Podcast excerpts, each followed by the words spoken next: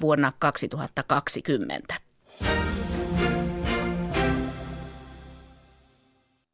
Yle Radio Suomi, ajan tasa.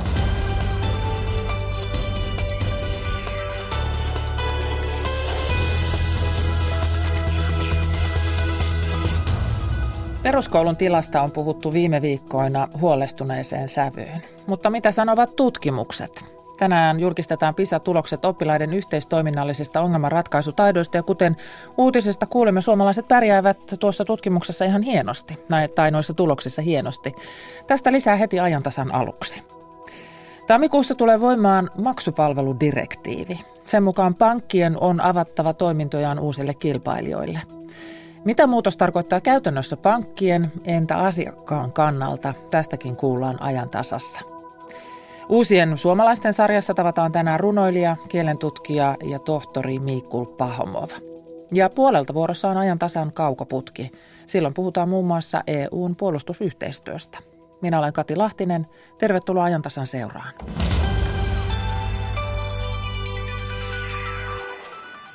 Peruskoulu on herättänyt vilkasta keskustelua syksyn aikana. Haasteita ovat esimerkiksi digiloikka ja uudet opetussuunnitelmat. Tänään aamulla on julkistettu aiempaan PISA-tutkimukseen perustuva selvitys koululaisten ongelmanratkaisukyvystä ja opetushallituksen tiedotustilaisuus on juuri päättynyt. Näistä tuloksista ja peruskoulun nykytilasta äh, haastateltavana on opetushallituksen pääjohtaja Olli-Pekka Heinonen ja toimittajana Jukka Vanninen.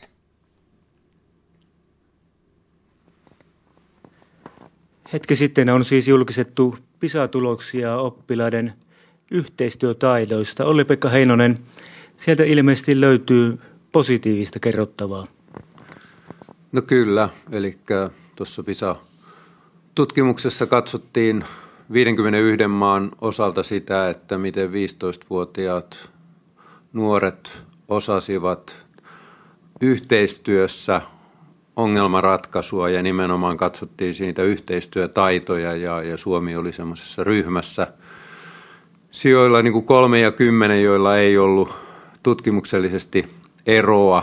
Eli Singapore ja Japani olivat ne maat, jotka olivat kärjessä ja sen jälkeen tuli se ryhmä, jossa yhtenä Suomi on mukana. On puhuttu tyttöjen ja poikien eroista.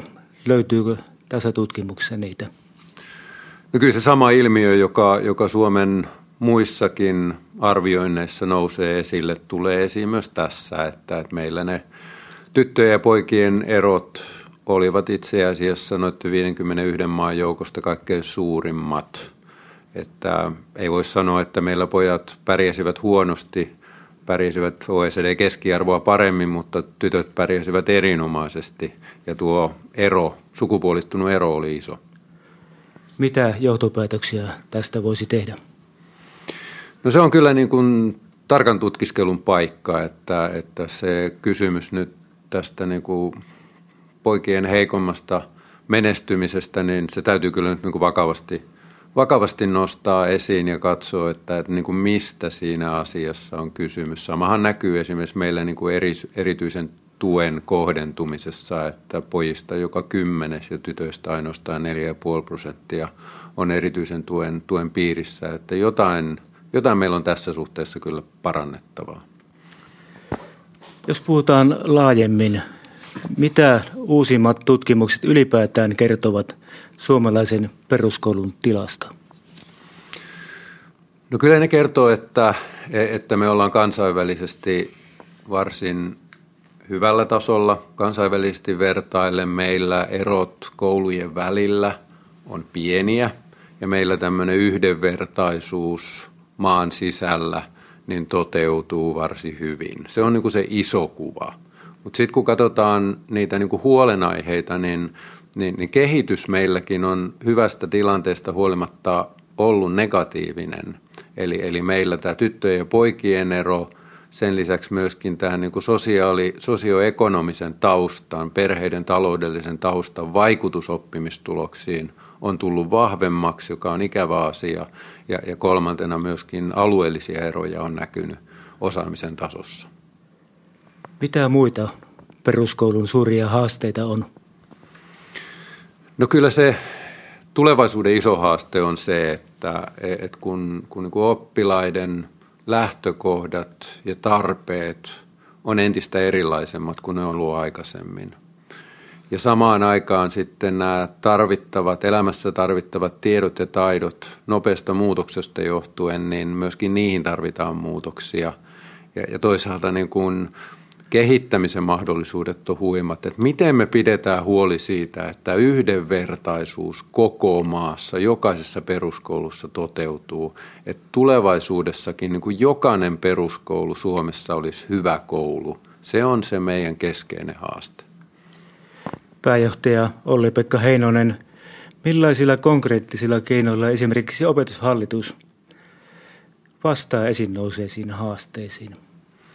Tähän on tavallaan tämmöinen niin kuin jatkuvan oppimisen tilanne. Että kun me saadaan arviointituloksia, me saadaan tietoa, sen jälkeen meidän tehtävä on katsoa se, että miten sitten tosiaan ne tiedot, miten, miten johtopäätöksiä niistä tehdään. Totta kai niin kuin osa on asioita, jotka on niin kuin ministeriön asioita, mutta meidän tehtävä on katsoa sitten esimerkiksi sitä, että miten näissä kansallisissa opetussuunnitelmissa – varmistetaan se, että eriarvoisuus ei lisäänny ja oppimistulokset kautta linjan pysyisi hyvinä.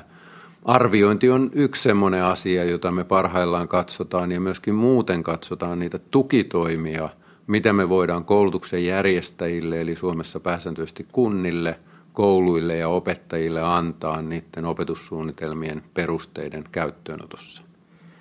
Minkä aikavälin projekti tämä on? No se on semmoinen asia, joka, jota tehdään niin kuin nyt.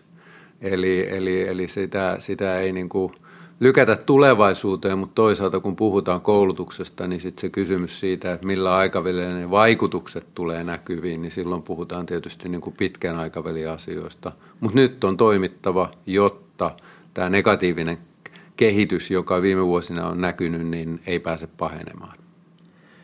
Yksi yksityiskohta. Opetushallitukseen on perustettu kokeilukeskus. Millaisia ratkaisuja se etsii? No se pyrkii nimenomaan pitämään huoli siitä, että tämmöinen niin kuin kehittämisen kulttuuri saataisiin mukaan koulutukseen ja jälleen niin kuin jokaiseen kouluun. Et me on aikaisemminkin rahoitettu niin kuin kehittämishankkeita ja kokeiluhankkeita ja niin edelleen – mutta siinä on muodostunut vähän semmoinen tilanne, että ne kunnat ja koulut, joilla on kykyä ja kokemusta tämmöisestä niin kuin kokeilujen hankkeiden hakemisesta, niin nämä kokeilut kasautuu tietyille kunnille ja kouluille. Nyt me halutaan pitää huoli tämän kokeilukeskuksen avulla siitä, että tämä kehittämisen ja kokeilemisen kulttuuri saataisiin kaikkiin kouluihin ja kuntiin, myöskin niihin, jotka ei nykyisessä tilanteessa niiden piirissä ole. Opetushallituksen pääjohtaja Olli-Pekka Heinonen, kiitoksia haastattelusta. Kiitoksia.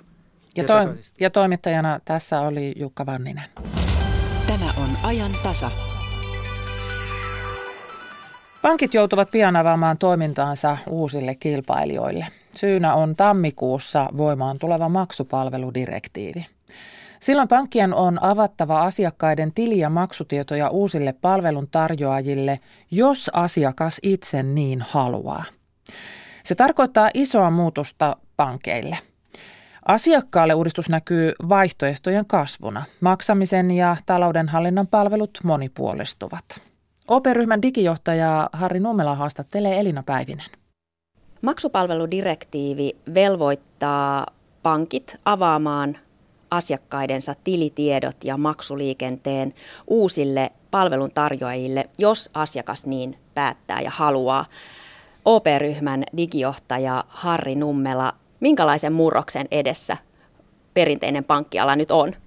Ei ole varmaan liioteltua sanoa, että todennäköisesti lähivuosina tällä toimialalla nähdään sen historian suurin ja perusteellisin muutos. Mä uskon itse kuitenkin siihen, että se, joka siinä muutoksessa voittaa, on erityisesti asiakas, koska tarjolle tulee monenlaisia uusia parempia palveluita ja sitten varmasti ennen kaikkea uudenlaisia asiointitapoja. Eli asiakkaan näkökulmasta tässä nähdäkseni niin ei ole mitään sellaista, mistä huolestua tarvitsisi. On puhuttu suurten teknologiajättien tulosta pankkien kilpailijoiksi Facebook, Amazon, tällaisia yrityksiä on esimerkiksi mainittu. Pelottaako teitä? Ei voi sanoa, että pelottaisi, mutta ihan oikean näkökulman kyllä nostat esille, että yksi se tekijä, mikä tulee tätä finanssialaa muuttamaan ja niitä asiointitapoja on tosiaan se, että tänne tulee monta muutakin toimijaa palveluita tarjoamaan kuin me perinteiset pankit ja vakuutusyhtiöt. Pelkääminen ei kannata, mutta pitää tiedostaa, että on syytä uudistua ja mennä eteenpäin. Miten OP aikoo tehdä yhteistyötä näiden uusien toimijoiden kanssa? Ylipäänsä niin finanssialalla kuin muillakin toimialoilla niin ajan henki on tänä päivänä sellainen, että oikeastaan kukaan ei enää pärjää yksin, kukaan ei pysty kaikkea sitä, mitä tarvitsisi kehittää tai tehdä, niin omin voimin tekemään. Ja, ja kyllä meillä OP-ryhmässä niin voi sanoa, että laaja-alaisesti tehdään jo tänä päivänä ja tulevaisuudessa varmasti enemmän hyvin eri kokoisten toimijoiden kanssa yhteistyötä. Meillä on muun muassa ihan omat toimintatavat ja tämmöiset kehitysohjelmat näiden pienempien tämmöisten startup-yritysten kanssa, fintech-yrityksiksikin niitä kutsutaan. Ja toisaalta sitten tehdään myös monen suuremman suomalaisen yrityksen kanssa yhteistyötä. Rautetaan sitä verhoa hieman, niin minkälaisia ne uudet pankkipalvelut, maksupalvelut voivat olla? Sen lopullisesti sitten aika näyttää, mutta varmasti yksi semmoinen osa-alue, missä nähdään uudenlaisia palveluita ja uudenlaisia toimijoitakin, niin on sellainen kokonaisuus kuin oman talouden hallinta, eli kun tietyllä tavalla ehkä maksaminen ja rahan käyttö tulee vähän niin kuin pirstaloitumaan yhä useammalla meistä, niin sen oman talouden hallitsemiseksi sitten on varmaan tilausta ja tarvetta uudenlaisille palveluille, jotka auttavat meitä sitä omaa talouden kokonaisuutta niin peräpeiliin katsoen kuin myös sitten eteenpäin katsoen niin paremmin hahmottamaan. Asiakasta toki kiinnostaa se, että säilyvätkö nyt käytössä olevat maksutavat, verkkopankit, kortit ja niin edelleen. Varmasti tulevat vielä pitkään säilymään, mutta siihen rinnalle tulee monen, monenlaisia uusia maksutapoja. Maksamisessa varmaan avainsana on, että tulevaisuus on pirstaleinen. Sitä voisi verrata samanlaiseen kehitykseen kuin ihmisten välisessä viestinnässä on tapahtunut, että me itse kukin jonkun tuttavan, ystävän tai sukulaisen kanssa saatetaan viestiä vielä puhelimella, jonkun kanssa tekstiviesteillä, työelämässä lähettelemme sähköpostia toinen toisillemme, ehkä omien lasten kanssa viestitään jollakin WhatsAppilla tai Facebook Messengerillä tai muulla. Ja todennäköisesti samanlainen kehitys tapahtuu sitten maksamisessakin, eli että vähän tilanteesta riippuen, mitä ostetaan, mitä maksetaan, niin me tullaan käyttämään useampia erilaisia maksutapoja, eikä mikään yksittäinen maksutapa varmaan vielä pitkään aikaan ole semmoinen niin kuin dominoiva tapa hoitaa asioita. Ja tähän juuri liittyy se, että sitten syntyy tarve tämmöisille oman talouden hallinnan palveluille, kun se maksamisen maailma on aika monimuotoinen. Kun pankit eivät voi veloittaa niiden tileille ja maksutapahtumiin tulevia näitä uusia kolmansia osapuolia palvelun tarjoajia, niin voiko pankki pyrkiä kompensoimaan tätä menetystä vaikkapa asiakasmaksuja korottamalla? No mä luulen, että ensisijasta on se, että alan toimijat tulevat huolehtimaan omasta kustannustehokkuudestaan ja kehittämään vaikkapa teknologiaa, robotiikkaa ja tekoälyä hyödyntäen niin oman toimintansa tehokkuutta. Ja sitten toisaalta tässä murroksessa, minkä vaikkapa tuo PSD2 tuo mukanaan, niin siinä on myös sitten mahdollisuus ja varmasti tilausta tehdä uudenlaisia palveluita ja sitten saada sitä kautta uutta, voisiko sanoa, kompensoivaa ansaintaa. Tutkija Mikko Riikkinen tekee Tampereen yliopistoon väitöskirjaa finanssiteknologian uusista ilmiöistä ja yrityksistä. Hänen mukaansa maksupalveludirektiivin tuoma muutos pankkiasiakkaalle on myönteinen. Asiakastiedosta tulee asiakkaan omaa tietoa. Isoin muutos, on, tai positiivinen muutos asiakkaalle on se, että vaihtoehtojen määrä kasvaa. Eli siis siirrytään asiakastiedosta asiakkaan tietoon, mikä käytännössä tarkoittaa sitä, että ne tiedot, mitä sinusta pankissa on, mitä olet siis kortilla maksanut tilitapahtumia ja laskuja maksanut, niin kaikki ne tiedot on sinun tietoja ja jos haluat, niin voit ne ottaa mukaasi ja viedä ne jonnekin toisen palveluntarjoajan luokse, joko toisen pankin tai nyt tämmöisen fintech-startupin, finanssiteknologia-startupin tai sitten jonkun muun palvelun luokse, mikä sitten tuottaa sulle esimerkiksi talousneuvontaa. Ja tämä on nyt se isoin muutos, mikä tuossa ensi vuoden alusta sitten astuu voimaan. Mikko Riikkinen, minkälaisia nämä uudet maksuihin tai tilitietoihin liittyvät palvelut sitten voivat olla? Ehkä tiivistän sen silleen, että, että minusta niin kuin pankkipalvelut kokonaisuudessaan kääntyy ns. päälailleen.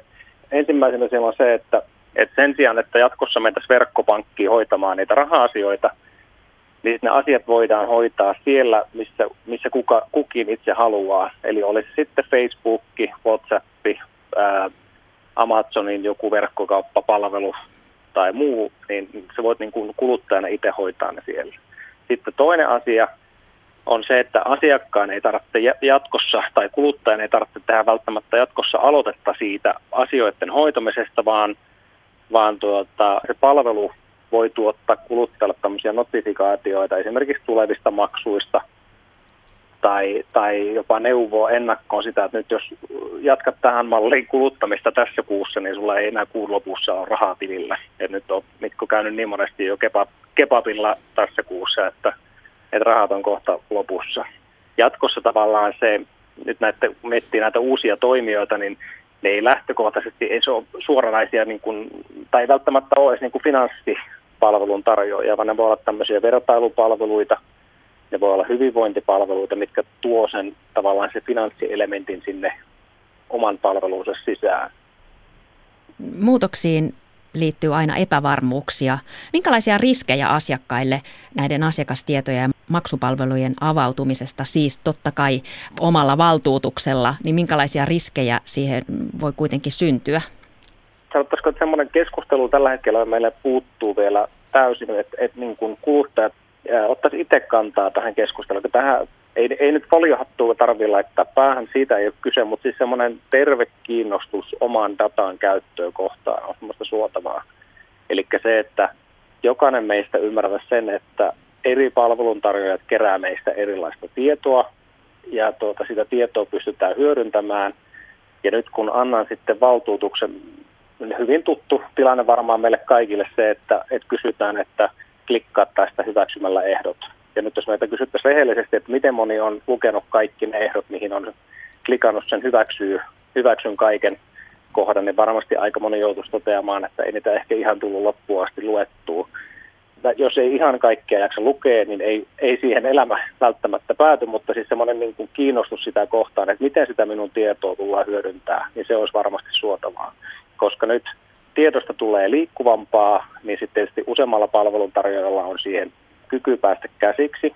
Ja, ja suurimmalla osalla totta kai on niin kuin hyvät lähtökohdat, haluaa tuottaa hyviä palveluita, mutta sitten tietysti kun on uusia toimijoita, niin sitten välttämättä he ei ole taas rakentanut esimerkiksi omia tietosuojiaan riittävän hyvin tai, tai sitten sinne saattaa tietysti tulla uudenlaisia toimijoita tai tämmöisiä toimijoita, mitkä ei välttämättä ole siellä hyvillä asioilla liikenteestä, niin sen takia tämmöinen niin kuin oma, omaan tietoon ja dataan kohdistuva niin kuin terve mielenkiinto olisi hyvinkin suotavaa. Tutkija Mikko Riikistä ja OPn digijohtaja Harri Nummelaa haastatteli Elina Päivinen. Suomessa finanssivalvonta valvoo uusiakin palvelun tarjoajia. FIVA mukaan toimijan luvallisuus on jatkossa tarkastettavissa esimerkiksi eurooppalaisen pankkivalvojan EBAn sivulta. Kettu Repolainen kävelee sieltä rannasta, noin 10 metrin päästä. Ja meidän rautuja suu täynnä. Ja me siinä tietysti, että kamera, kamera, kamera. No eihän sitä ole kellään, kun se on aina jossain pilkkirepussa. Ja näin jäi kuvat ottamatta. Ja... Tarinat elävät ja tarinoissa on voimaa. Luonto Suomessa tarinoiden ilta keskiviikkona kello 18. Yle. Radio Suomi. Tässä studiossa asemoidaan kohta tuoleja sellaiseen asentoon, että ulkopoliittisen instituutin vanhempi tutkija Charlie Salonius Pasternak ja Helsingin yliopiston maailmanpolitiikan professori Teivo Teivainen saavat hyvän näkymän maailmaan lähelle ja kauas. Kaija Kelmanin vetämän kaukoputken vuoro on tuossa puolen aikaa, mutta sitä ennen tavataan vielä yksi uusi suomalainen. Ajantasa esittelee sarjassaan uusia suomalaisia, joista osa saattaa olla myös vanha suomalaisia. Ja kylläpä tässä sarjassa myös pohditaan sitä, että miten tarpeellinen sana tämä maahanmuuttaja on. Katariina Lahtosen toimittamassa sarjassa tavataan tänään Mikul Pahomov, runoilija, kielen tutkija ja tohtori. Hänen sukunsa on Kuujärven lyydiläisiä Venäjän Karjalasta. Puhe kantasuomalaisista kielen tutkijaa hiukan huvittaa. Minun nimi on Oberman Fedjul Mikul. Tämä virkallinen nimi on Mikul Pahomov. Olen rodinut Petroskol. Puolet minun elot olen elänyt Suomessa. Toinen puolisko meni Petroskol. Petroskol, meidän perhe oli, oli lyydilainen. Minun vanhemmat olivat Kujärven Jogensuuspie. No, meillä on juuret mukasta toisessa Kujärvilaisessa Dirinjäisespie, Yritsispie, historiat myöti. Mm. Pagesan kodis lyydiksi. Kasvatti minda saduije sistutti. Paljon puhutaan äh, uussuomalaisuudesta ja kantasuomalaisuudesta. Se on kyllä kielen tutkijoille hauska nimitys kantasuomalainen, koska kantasuomea puhuttiin joskus Kristuksen tien, syntymän tienoilla ja silloin meillä kielitieteessä puhutaan sen yhteydessä kanta, kanta suomalaisista. Eli ne ovat joitakin meidän esi mutta meillä Petroskoissa oli oma suomenkielinen yhteisö ja silloin meillä ei, ei tehty oikeastaan sellaista eroa, että ihminen kuuluisi johonkin valtiolliseen järjestelmään. Meillä suomalaiset olivat kaikki, jotka puhuivat suomea ja sen lähimpiä sukukieliä. Eli siinä mielessä me kaikki olimme suomalaisia Petruskoissa ja näin meitä sanottiinkin. Eli kun täällä Suomessa kuitenkin katsotaan suomalaiseksi sellaista henkilöä, joka on syntynyt Suomessa, ja, niin se on, se on jotain uutta minulle edelleenkin. Ja kun nykyään puhutaan paljon kaksoiskansalaisuudesta, eli, eli Suomi ja Venäjä kaksoiskansalaisuus, ja silloin tuodaan esille, että Suomessa on niin monta tuhatta venäläistä asuu, niin se on ihan, ihan väärä käsite, koska tännehän on enimmäkseen tullut Venäjältä sellaisia ihmisiä, joilla on nimenomaan suomalaiset juuret. Joo.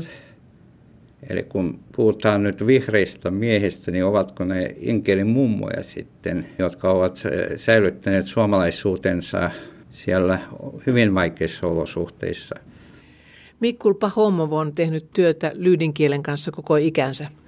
Äskettäin hän sai valmiiksi väitöskirjansa, joka kallistuu sille kannalle, että lyydi on ennemmin kieli kuin murre. Pahomov viljelee lyydiä myös runoissaan. Samanan matkaksi voi sanoa mukaista minun dohtran ruodot eri hengien maailmassa mies etsib vastatusta kysymy, kysyntähän. Minun kysyntä tämä lyydilainen kysyntä, ken minä olen. Mm. Samanan matk siis. Lyydilant on livet lindu, kudam oikein suuret siibet. Yksi on siibi palolambis, toinen paloniemen jokas. Olisiko samanan vägi, tiedäi miehen djärit djärgi, nousisin sen lindun selgah, lentäisin mä ylähaksi, seitsemänden pilven perah yhdeksänle taivahase, kuka istuu esivahnemp, vahnim tiedunik eläu. Tiedäjän ei kuole hengi, vaikka hipt mi pandah muoha.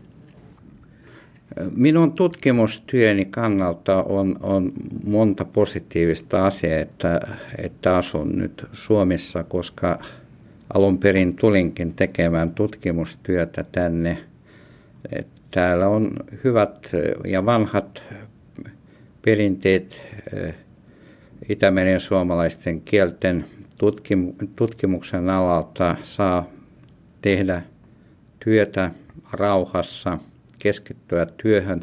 Toisaalta on tietynlainen ero omasta kansasta ja kielestä, mutta nyky, nykyajan menetelmin voi, voi jatkuvasti ylläpitää niin kuin tietokoneetsa ja puhelimitse yhteyttä mm.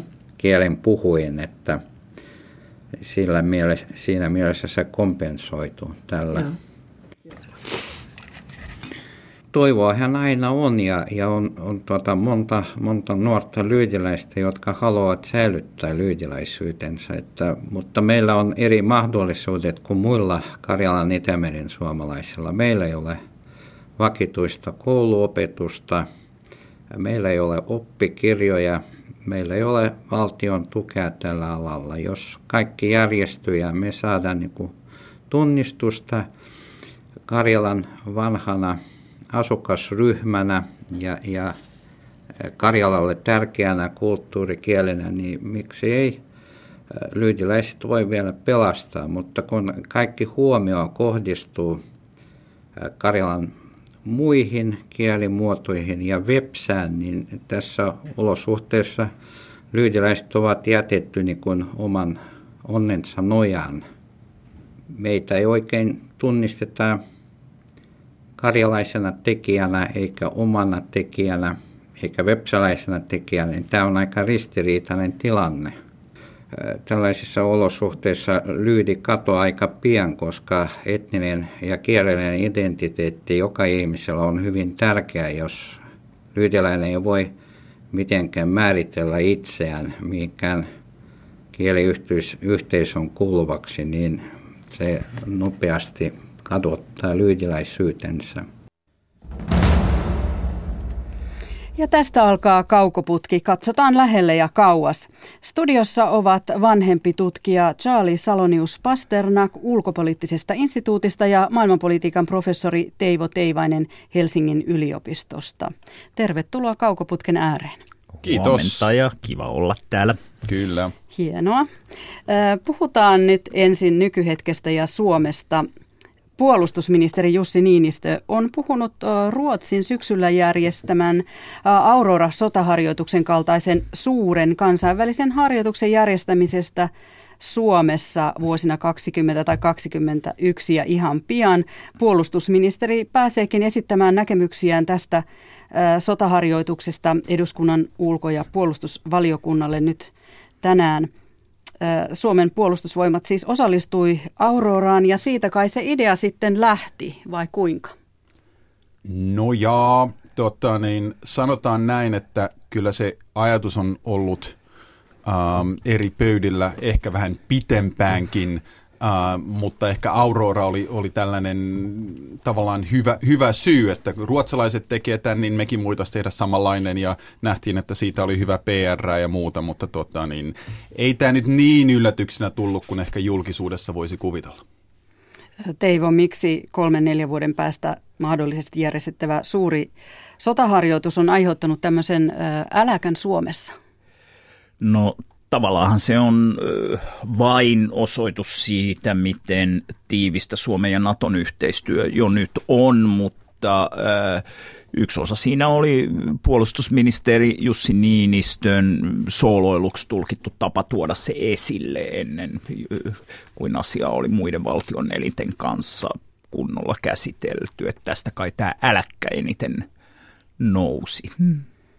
Joo, koska emme ainakaan muista nähneeni ketään hallituksessa, oppositiossa tai missään muualla, joka olisi eksplisiittisesti torjunut itse ajatuksen, vähän tyypillisesti suomalaisen keskusteluun, niin ruvettiin puhumaan siitä, että mikä on tämä yhdyssana, jolla sitä kuvataan, äh, mutta itse ajatusta, niin en kyllä muista, että kukaan olisi, olisi torpannut. Se kai kertoo tietynlaisesta konsensuksesta ja ymmärryksestä, että joskus tällaisia isompia harjoituksia olisi ihan hyvä järjestää. Joo, eikä se konsensus nyt mitenkään täydellinen ollut, mutta toi yhdyssana-asia varmaan toi oma sekannuksensa. Siihen jotkut tulkitsi sitä, että kyse on harjoitus suursodasta, ja jotkut, kenties tämä on paikkansa pitävämpi tulkinta, tulkitsijat on suuri harjoitus sodasta. Mikäs Charlin tulkinta on tästä? No mä näen, että se, se sanotaan, että suuri harjoitus tai suurempi harjoitus kuin yleensä järjestetään yhdessä. Ja Suomessa tälle on, on niin kuin pysyvämpi tor- termi pääsotaharjoitus, tosin mä epäilen, että tämä tulee muodoltaan ole vähän erilainen. Ja ehkä kuitenkin se kuvaavampi fraasi mulle olisi jonkunlainen harjoitus, joka liittyy Suomen puolustamiseen. Um, tämä sama ero, meillä on puolustusvoimat, toisilla mailla saattaa olla asevoimat. En mä tiedä, onko kenelläkään hyökkäysvoimat, mutta asevoimat on. Ja mä näen selvän eron asevoimien ja puolustusvoimien, eli harjoitus, jossa harjoitellaan Suomen puolustusta. No, mm, on esitetty varsinkin opposition taholta, että Jussi Niinistö on sooloillut. Sinä jo vähän Teivon siihen viittasit, mutta mitä mieltä Saali olet? No, ähm, tai näin, että hyvin usein tämä Suomen päätöksentekojärjestelmä etenkin ulkopuolisin näyttäytyy vähän oudolta, koska asioista keskustellaan niin monella eri tapaa, niin sitten se muodollinen päätös tehdään oikeastaan tosi myöhään. Joskus tiettyihin kriisinanto-operaatioihin se muodollinen päätös on voinut tehdä pari viikkoa ennen kuin joukot itse lähetetään, ne on kerätty. Um, vaan, vaan on tätä niin kuin keskustelua, suunnittelua ja muuta. Ja tämä antaa tietenkin mahdollisuuden kaikille poliittisille toimille aina sanoa, että no päätöstä ei ole tehty tai tästä vain keskustellaan tai lopullista suunnitelmaa ei ole tai jotain muuta. Ja ehkä tämä on hyödyllistä demokratialle, että on tavallaan tällainen tyhjä harmaa käyntivaihe, jolloin kaikki voi sanoa jotain ja se muodollinen päätös on vasta tehty lopu, lopussaan, niin tota, ehkä se enemmän kuvasti tätä, kun, kun että mitä, mikään olisi – pysyvämmin rikki. Ja sitten voi kai sanoa, että jos on tietyn alan ministeri, niin ei, eikö nyt saa olla niin omia ajatuksia, joita tuo esille muiden kollegojen kanssa? Mutta mut eikö tässä ollut kuitenkin aika paljon kyse siitä, että ministeri Jussi Niinistö esitti Yhdysvaltojen puolustusministerille niin kutsun, joka on vähän toisenlainen toimenpide kuin vaikka, että tuo kansalaiskeskustelussa oman NATO-näkemyksensä tää, esiin tai jotain muuta. Tämä, että... tämä on hyvin, hyvin totta ja tässä mä epäilen, en tiedä, mutta mä epäilen, että vastaus, virallinen vastaus oli, että mitään virallista, muodollista kutsua ei ole esitelty, vaan on vain tuotu ajatus esille. Taas tämä niin harmaa vaihe.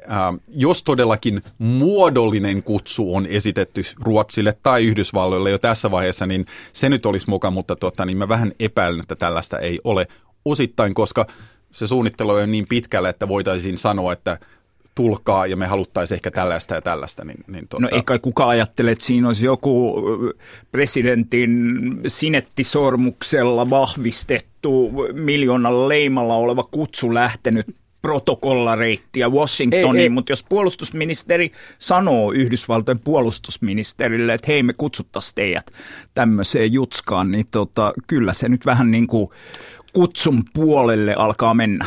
Mutta hän ei saanut vastausta. Joo, niin, niin toinen on se, että miten Yhdysvallat vastasi siihen.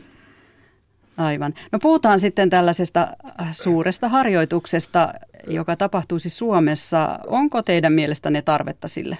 Ehdottomasti ähm, monesta eri syystä.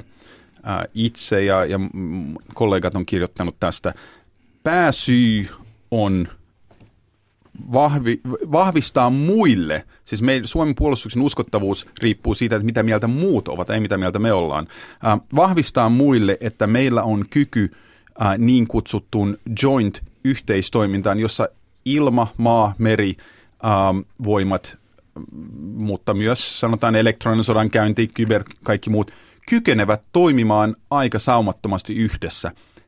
Juuri nyt tämä toiminta on paperilla, mutta sitä ei ole koskaan todennettu tällaisessa kokonaisuudessaan. Tämä on se pääsyy. No, kenen kanssa pitää harjoitella? No, pääosin itse, mutta sitten jos, jos ajatus kuitenkin on, kuten presidentti tässä taannoin äh, ilmaisi asian, että jos tulee sota, niin näitä liittoumia tavallaan syntyy äh, ad hoc äh, maisesti, niin varmaan parempi ainakin vähän harjoitella niiden kanssa, joilta ehkä eniten halutaan apua, ähm, jotka nyt tässä vaiheessa ehkä saattaa olla juuri äh, lähinaapurimme, oli sitten lännessä tai etelässä, plus sitten Yhdysvallat. No mihin suuntaan tämmöisestä sotaharjoituksista laitetaan viestiä ja mikä se viesti on? Ei pelkästään harjoitella, vaan kyllähän se kertoo jostain muustakin. Kyllä se viesti menee sekä itään että länteen ilman muuta. Hmm. Kyllä. Ja siis tämähän ei ole huono asia, tämä on joskus kiinnostavaa, että tulee, että saatetaan lähettää viesti. No tietenkin, ähm, hyvin moni asia lähettää viestin. Ähm, maksaako Suomi lainansa taka- takaisin, äh, ma- kertoo jotain viestejä kansainvälisille äh, markkinoille ja niin edelleen. Ainahan tällainen toiminta lähettää viestejä, eli se viestin lähettäminen ei ole itsessään huono asia. Ja mä en ainakaan vielä ole tavannut henkilöä, joka näkisi sen huonona viestinä, että pieni itsenäinen valtio sanoo, että me välitetään omasta maastamme niin paljon, että me harjoitellaan sen puolustamista. Miten se oli näin, että puolustusministeri Niinistö otti esille liikekannalle panon hitauden yhtenä Suomen puolustuskyvyn heikkoutena ja onnistuuko tämän tyyppinen sotaharjoitus jotenkin vahvistamaan tätä ulottuvuutta? Ähm, tämä olisi yksi asia, joka olisi hyvin kiinnostava nähdä. Siis tätähän harjoitellaan pienissä osissa osittain, koska ei haluta paljastaa kenellekään, miten se oikeasti sitten toimisi, mutta tässä on tietenkin se haaste, että sitten me ei tiedetä, toimiiko se oikeasti. Ähm, kyllä itse olen sitä mieltä, että myös tätä osiota pitäisi kokeilla pienimuotoisesti. Sillähän olisi yhteiskunnalle vaikutus, jos nyt yhtäkkiä parista tuota henkilöä tota, niin kutsutaan mukamas hädässä ja sitten sanotaankin, että tämä oli vain harjoitus. Uh, mutta kyllä mun mielestä se pitää myös kokeilla. Uh, nyt tämä on kyllä, sanotaan näin, että ongelma oli merkittävä kolmekin vuotta sitten, mutta sitä on korjattu, niin nykyisin valmius on paljon parempi, jopa tunneissa mitattuina. Miten sitä korjattiin? No yksi keskeinen tapa oli nämä uudet valmiusjoukot ja yksiköt. Eli käytännössä tehtiin, mitä kylmän sodan aikana saattoi tehdä. Käytetään varusmiehiä, mutta nyt käytetään varusmiehiä, joilla on ehkä siinä vaiheessa jo parempi koulutus. Niin, että parissa tunnissa käskyn jälkeen niin, niin löytyy hyvin koulutettuja yhtenäisiä yksiköitä. Ja ilmavoimat ja merivoimathan on aina ollut vähän valmiimpia vain tehtävien takia, mutta tota, niin, tässä on, että niin kuin puolustusvoimat tunnisti ongelman tai puolustusvoimat ja poliitikot, tälle tehtiin jotain, joka ei kuitenkaan ole mm, tarkoittanut, että ottaa kymmeniä tuhansia ammattisotilaita lisää tai niin kuin sinänsä rikkonut sitä budjettia, vaan päätettiin, että nyt on turvallisuuspoliittinen tilanne muuttunut niin paljon, että pitää tavallaan palata joihinkin rakenteisiin, joita oli, oli kylmän sodan aikana.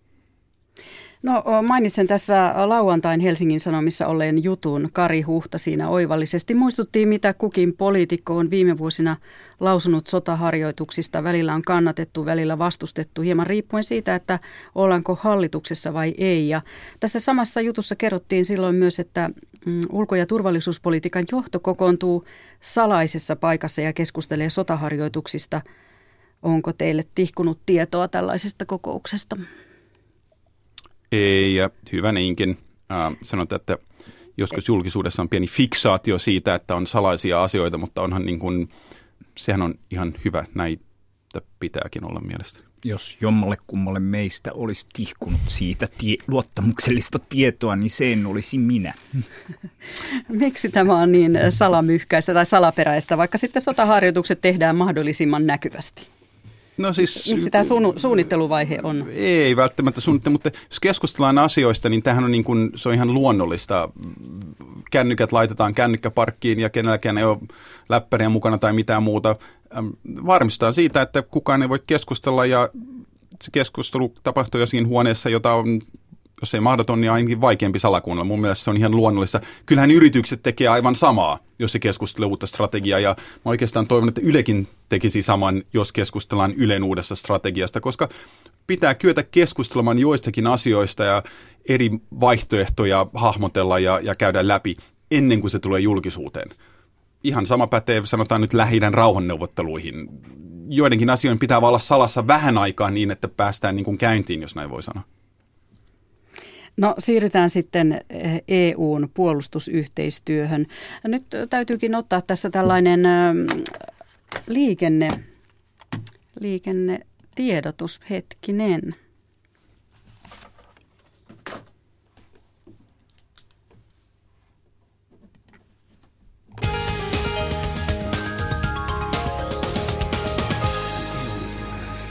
Tie 3 eli Hämeenlinnan väylä Helsinki, tarkempi paikka Hakamäen tie.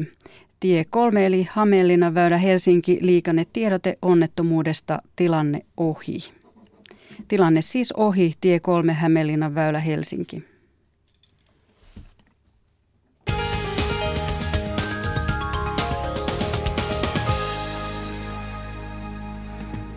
No niin, niin saatiin liikenteeseen tietoa. Jatketaan EUn puolustusyhteistyöstä. Viime viikolla 23 EU-maata päättivät tehdä yhteistyötä puolustuksen alalla ja ne allekirjoittivat sitoumuksen pysyvästä rakenteellisesta yhteistyöstä. Millaisesta yhteistyöstä olisi kysymys? Um, sitä kun en oikeastaan tai sitä ei oikeastaan tiedetä vielä. Um, ja itse olen, sanoisin, hieman skeptinen. Hyvä, että yhteistyötä tehdään, mutta tota, niin, uh, se kuvastaa taas turvallisuuspoliittista yleistilannetta, mutta näitä EUn puolustuksen, uh, joka siis ei ole sama asia kuin Suomen puolustus. Um, EUn puolustuksen yhteistyökuvioita on viritelty aika pitkään, uh, niistä harvoin tulee mitään, ja nytkin on näyttää siltä, että jotkut EU-maat on osallistumassa tähän vain kyetäkseen, kyetäkseen hidastamaan sitä. Joten tota, niin, kuullaan varmaan paljon Suomessa. Ää, sen lähivaikutus Suomen puolustuskykyyn on nolla. Mitkä maat haluavat hidastaa sitä? No jätetään se tässä vaiheessa sanomatta, mutta siltä näyttää ainakin haluat näin tehdä. No kuitenkin Suomi esitti ulkoministeri Soinin suulla tyytyväisyytensä, niin miksi Soinilla oli suumessingillä ja miksi Suomi on tyytyväinen? No kyllä mun mielestä Timo Soini oli ihan oikeassa siinä, kun sanoi, että Suomen EU-liittymisen yksi tärkeä tekijä oli turvallisuuspoliittinen ulottuvuus. Kyllä. Eikä, eikä ollut lainkaan sattuma, että Suomi pantiin äänestämään ensimmäisenä ennen Itävaltaa ja Ruotsia EU-kansanäänestyksen aikaan, koska nimenomaan turvallisuuspoliittisista syistä ajateltiin, että Suomi Venäjän takia äänestäisi mieluummin EUn puolesta kuin äh, Itävalta tai Ruotsia. Haluttiin tämä panna siihen ekaksi. Et siinä mielessä Soinin muistelu siitä – että mitkä oli nämä syyt ja johtopäätös, että nyt äh, ikään kuin tämän ulottuvuuden vahvistaminen on siinä mielessä Suomen kannalta johdonmukaista, oli ihan pätevää järkeilyä. Tuleeko tälle sitten turvallisuuspoliittiselle ulottuvuudelle tulevaisuudessa jotain merkitystä? Mä en ehkä Charlin tapaan ihan nollaan sitä, sitä merkitystä laittaa odottaisi. Että paljon tulee riippumaan myös transatlanttisen suhteiden tulevaisuudesta ja siitä, että voitaisiko me nähdä EU-ssa sen tyyppistä turvallisuuspoliittista yhteistyötä, joka voisi myös osittain äh, korvata NATO-yhteistyötä. Aivan samaa mieltä kanssa.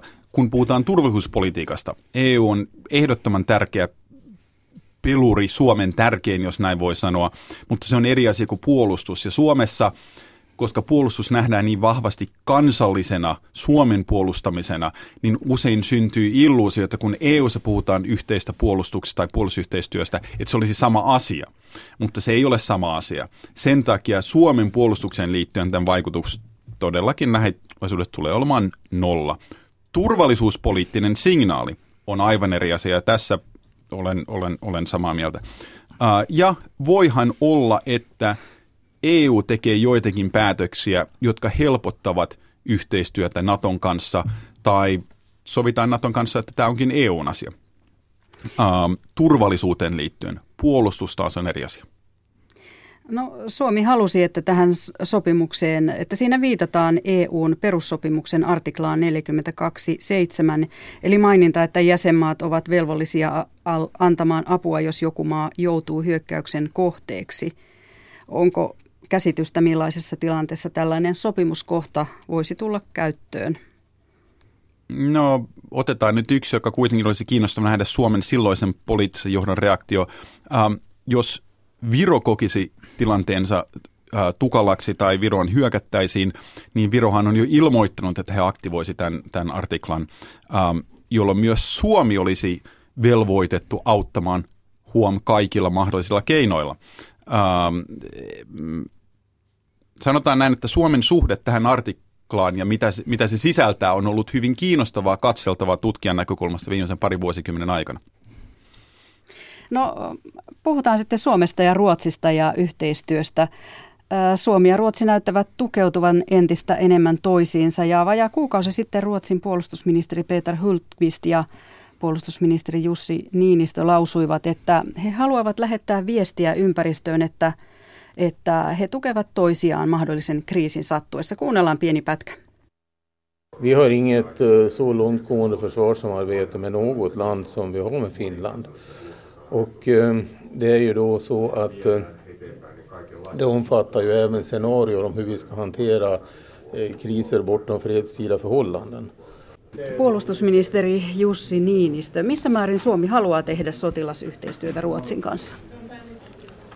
Suomi haluaa tehdä puolustusyhteistyötä Ruotsin kanssa, kaikkien puolustusharjojen kanssa monella eri tasolla. Tavoitteena on saavuttaa operatiivinen valmius toimia yhdessä kaikissa mahdollisissa tilanteissa. Miten kommentoitte miksi Ruotsi haluaa antaa Suomelle apua ja Ruotsi, Suomi Ruotsille kriisin aikana? No ehkä tämä on pienelle valtioille tämä niin kuin yksi tapa on löytää muita ystäviä, ähm, niin, niin tehdään yhteistyötä. Ähm, Ruotsin näkökulmassa sanotaan näin, niin se on osittain johtuu siitä, että Ruotsi ajoi oman kansallisen puolustuskykynsä niin surkean tai olemattoman tilaan. Siis Ruotsi ei kymmenen vuoteen tehnyt operatiivista suunnittelua oman maansa puolustamiseksi, vaan keskityttiin kansainvälisiin operaatioihin. Niin, niin kun turvallisuuspoliittinen tilanne sitten on muuttunut, niin ollaan ymmärretty, että ehkä niitä kavereita tarvitaankin, ja Suomi on äh, aika hyvä kaveri siinä. Teiva. Joo, kyllä näin. Tämä kaikki, mitä Charlie sanoi, pitää varmasti paikkansa.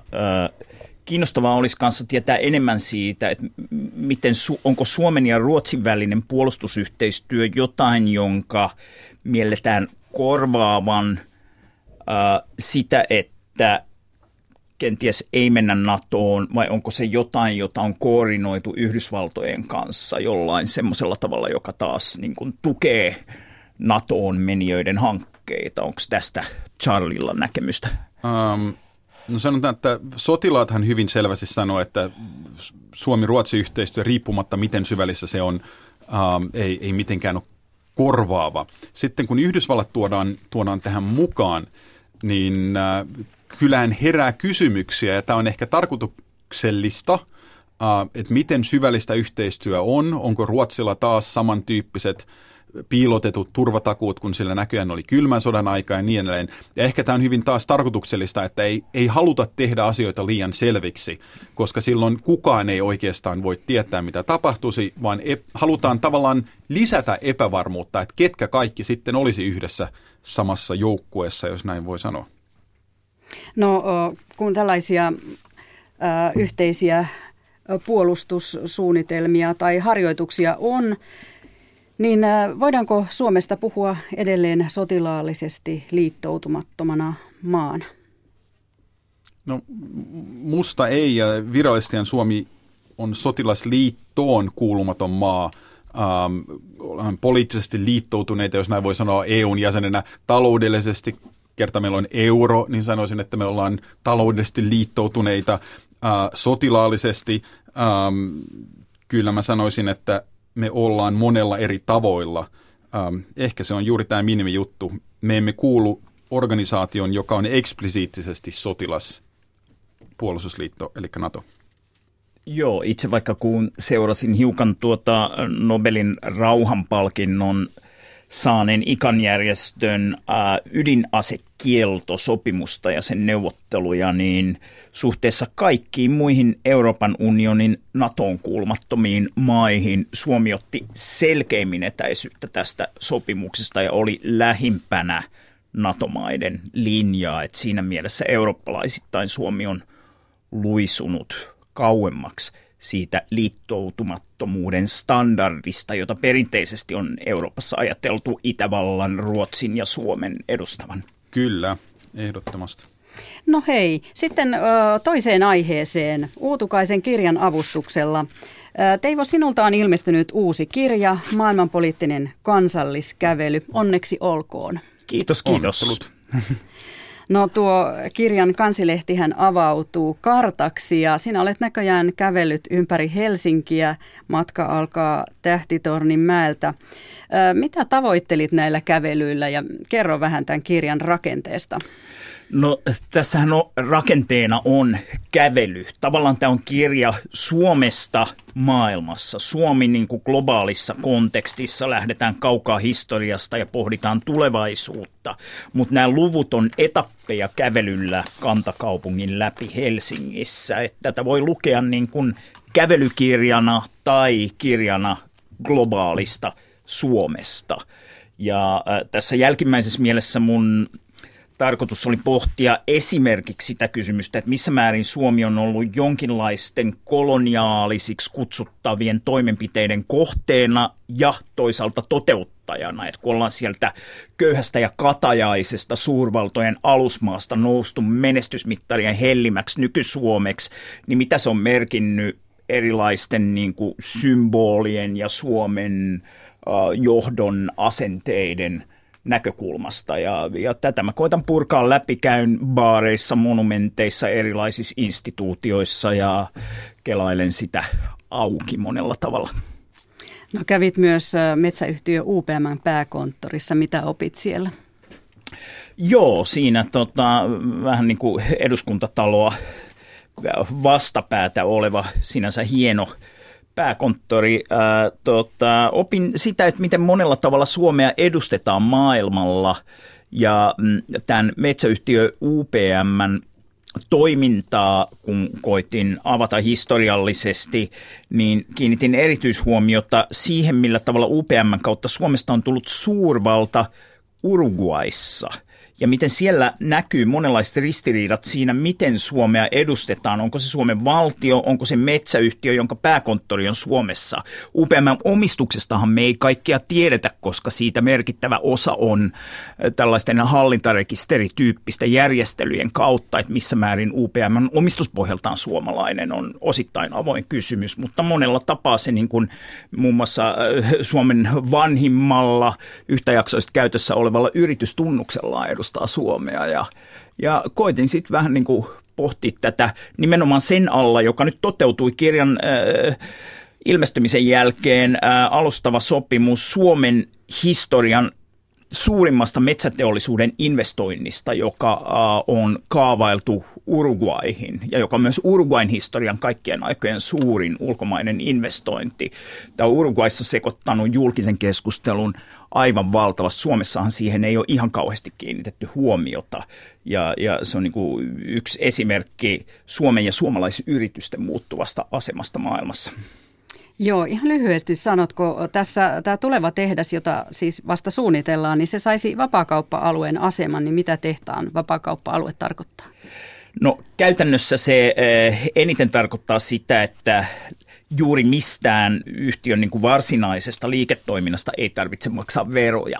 Ja tämähän on se yksi tärkeimmistä syistä, minkä takia UPM ja myös Stura Enso toimii Uruguayssa, niin tota, on kiinnostuneita Uruguaysta. Siellä on vakaa investointiympäristö, siellä on monenlaisia hyvin houkuttelevia tekijöitä UPM kaltaiselle toimijalle, mutta tämä verovapaus on ilman muuta yksi keskeinen tekijä. UPM itse ei halua kauheasti korostaa tätä, vaan niin kuin kaikki liikeyritykset sanoivat, että me tykätään Uruguaysta sen takia, että se on – vakaa liikeympäristö, eikä sano, että me tykätään Uruguaysta sen takia, että ne on sitoutunut olemaan muuttamatta mitään niin kuin meitä ää, tota, hyödyntävää lainsäädäntöä seuraavaan niin kuin täältä ikuisuuteen ja antaa meille niin kuin verovapauden semmoisella tavalla, joka on Uruguayssa aika kiisteltyä. Sitten siirrymme äh, iloiseen aiheeseen. Miten te vietätte Suomi 100 juhlia? Aiotteko juoda sinivalkoista kahvia tai jotain vastaavaa? Äh, no, kahvia varmaan voi olla, että pari, tota, niin, äh, mikä, mikä tämä on tämä Soinin käyttämä naukkua termi, tota, niin puolustuslaitoksen jotain leikattua konjakkiakin tulee, tulee siinä otettua ja eiköhän kuten aika moni muu suomalainen katselen sen kaksi-kolme tuntia, tuntia, kun muut ihmiset kättelee. Sehän on jännittävää. Miten Teivo?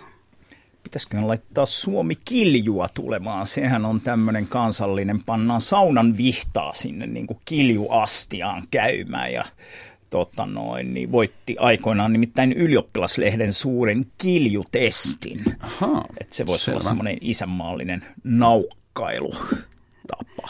No ihan lyhyesti, että miltä Suomi näyttää, kun täyttää 150 vuotta. Onko teillä joku käsitys siitä? Ähm, no helppo on sanoa erilaiselta äh, näyttää, mutta sitten mä toivon, että se tavallaan tuntuu hyvin laajasti nähtynä samantyyppisemmältä. Eli ainakin suurimman osalle kansasta paikkana, joka on muuhun maailmaan verrattuna aika turvallinen ja hyvä paikka elää. Ei kaikille, mutta näin yleisesti muuhun maailmaan verrattuna, niin toivottavasti tuntuu turvalliselta, vaikka näyttää vähän erilaiselta. Joo, sitä turvallisuustuntumaa voi tietysti heikentää, jos housun punteissa huomaa, että täällä rannikolla toi Itämeri alkaa aiempaa enemmän kastella housujen lahkeita. Eli jos ilmastonmuutoksen annetaan edetä semmoiseen pisteeseen, että se näkyy täällä Suomessakin, joka ei suinkaan ole paikka, joka kärsisi eniten ilmastonmuutoksesta, niin tämä on yksi niistä suurimmista kysymyksistä seuraavan 50 vuoden aikana. Toivotaan, että niin ei käy. Kiitoksia vanhempi tutkija Charlie Salonius Pasternak ja maailmanpolitiikan professori Teivo Teivainen. Kiitos. Kiitos. Ja sitten vielä lyhyesti iltapäivän ajantasan aiheista. Ruotsinkielisellä Pohjanmaalla on markkinoitu hopeavettä terveystuotteena. THL eli Terveyden ja hyvinvoinnin laitos on nyt varoittanut hopeaveden käytöstä. Hopean lisääminen elimistöön on turhaa ja vaarallista ja sitä ei tule käyttää lääkinnällisiin tarkoituksiin. Sitten kerrotaan vielä, että 11.03 Suomen radio puhuu Cheekin lipuista, kuinka ne myytiin kahdessa minuutissa.